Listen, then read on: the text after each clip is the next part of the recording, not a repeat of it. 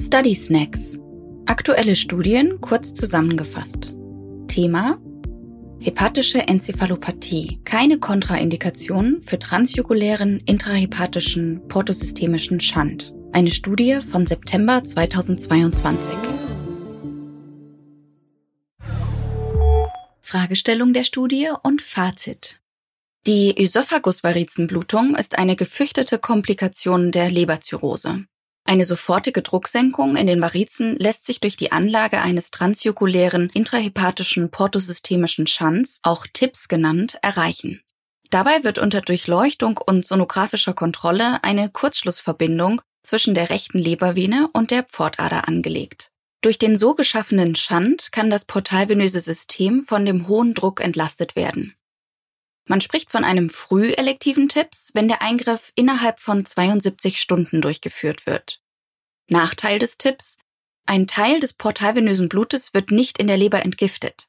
Dies erhöht das Risiko für eine weitere schwere Komplikation der Leberzirrhose, die hepatische Enzephalopathie.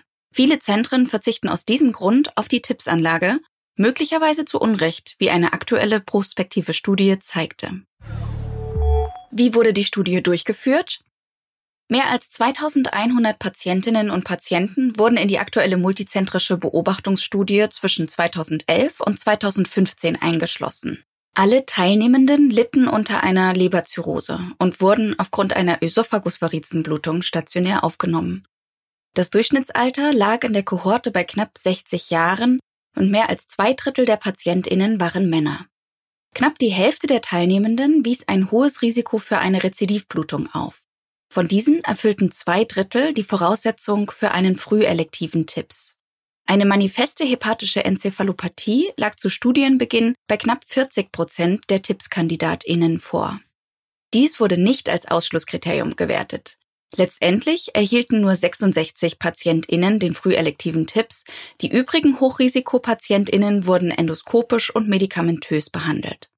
Als Endpunkte wurden die Gesamtmortalität und die Manifestationsrate einer hepatischen Enzephalopathie festgelegt.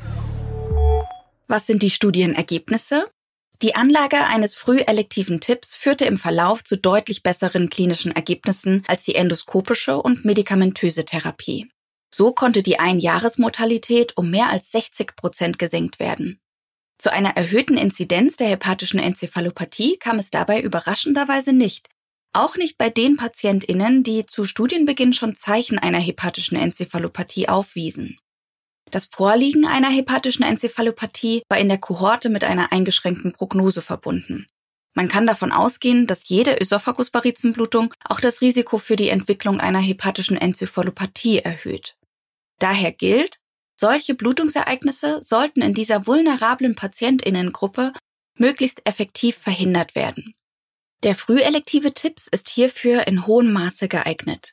Auch eine schon manifeste hepatische Enzephalopathie stellt aus Sicht der AutorInnen nach den aktuellen Studienergebnissen keine Kontraindikation gegenüber einer frühelektiven Tippsanlage dar.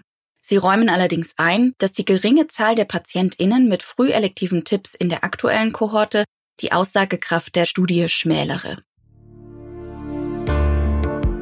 Quelle für diesen Study Snack ist die Studie Hepatic Encephalopathy is not a contraindication to preemptive tips in high-risk patients with cirrhosis with variceal bleeding von Dr. Marika Rudler et al., veröffentlicht im September 2022 im Magazin Gut. Den Link zu der Originalstudie mit allen Zahlen und Details finden Sie in den Show Notes der Episode. Study Snacks sind eine Produktion der Georg Thieme Verlag KG.